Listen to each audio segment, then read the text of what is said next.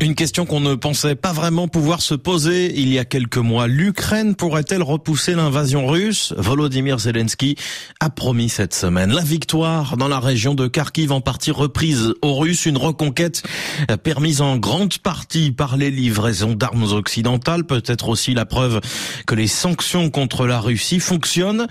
Moscou semble en tout cas rencontrer de plus en plus de difficultés à se fournir au point de se tourner vers la Corée du Nord pour ses armes. Des affirmations des États-Unis que la Russie nie en bloc, Nicolas Roca.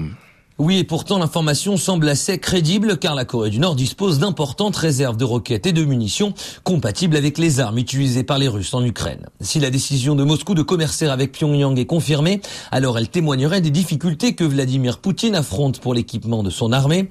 En effet, cela constitue une violation claire des sanctions des Nations Unies à l'égard de l'État paria qui interdisent tout achat d'armes ou de munitions nord-coréennes afin de limiter le développement du programme nucléaire du pays. En revanche, pour Pyongyang, cette potentielle vente de millions de roquettes et d'obus d'artillerie est plutôt une bonne nouvelle et ressemble à une récompense pour son soutien indéfectible à la Russie depuis le début de la guerre en Ukraine. Nicolas Roca, des armes nord-coréennes et des drones iraniens. Les États-Unis vont appliquer une série de sanctions à l'encontre des gardiens de la révolution, l'armée d'élite iranienne et plusieurs entreprises du pays impliquées dans la livraison de drones de combat à destination de la Russie. Ils devraient être déployés dans le conflit ukrainien, Siavosh Gazi. Les responsables militaires et politiques iraniens n'ont pas confirmé officiellement l'envoi de drones de combat en Russie. L'Iran a développé ces dernières années de nombreux drones de combat et de surveillance. Il y a quelques jours, le général Ghulam Ali Rashid, un responsable militaire iranien, a affirmé que l'Iran faisait désormais partie des trois premiers pays au monde dans la construction de drones. Selon les médias, l'Iran a vendu quelques 300 drones de combat de type Shahed et Mohajer qui sont des drones d'attaque parmi les plus modernes en Iran. Téhéran a renforcé ses relations politiques et militaires avec la Russie ces dernières années. En contrepartie de ces drones, Téhéran envisage d'acheter des avions de combat Sukhoi 35 à la Russie, ce qui pourrait renforcer considérablement la puissance aérienne du pays. Siavash Gazi à Téhéran, la question de l'approvisionnement en armes qui se pose aussi bien évidemment à Kiev. L'Ukraine a trouvé auprès d'Islamabad notamment de quoi s'approvisionner en armes issues de l'époque soviétique. Le Pakistan vendrait ainsi des obus à l'Ukraine. Sonia Gazalim. L'information est donnée entre autres par le quotidien français Le Monde. Il s'appuie sur des vidéos qui sont devenues virales sur les réseaux sociaux.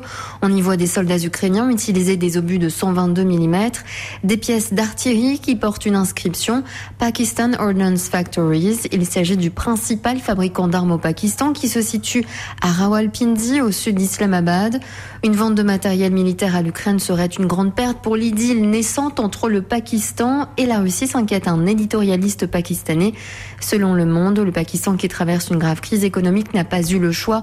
La vente de ces obus à l'Ukraine était, semble-t-il, une des conditions au versement anticipé d'un prêt de 1,17 milliard de dollars du Fonds monétaire international au Pakistan. Sonia Ghazali. Et puis la guerre en Ukraine a aussi mis en lumière l'essor de l'industrie de défense turque dont le chiffre d'affaires a décuplé en 20 ans depuis le début de l'invasion russe. Les drones de combat Bayraktar sont actifs sur le champ de bataille. À Nandlower, ils sont le signe le plus tangible du soutien militaire d'Ankara à Kiev. Oui, les fameux Bayraktar TB2 de l'entreprise Baykar, qui équipaient déjà l'armée ukrainienne avant la guerre, mais qui ont afflué depuis le début de l'invasion russe. En juin, le ministre ukrainien de la Défense avait dévoilé le chiffre d'une cinquantaine de drones fournis par Baykar depuis le 24 février. Et les livraisons se poursuivent. Baykar prévoit de construire une usine en Ukraine, euh, notamment pour bénéficier du savoir-faire de ce pays dans le domaine des moteurs. Les TB2 ne sont pas les seules armes turques sur le terrain ukrainien.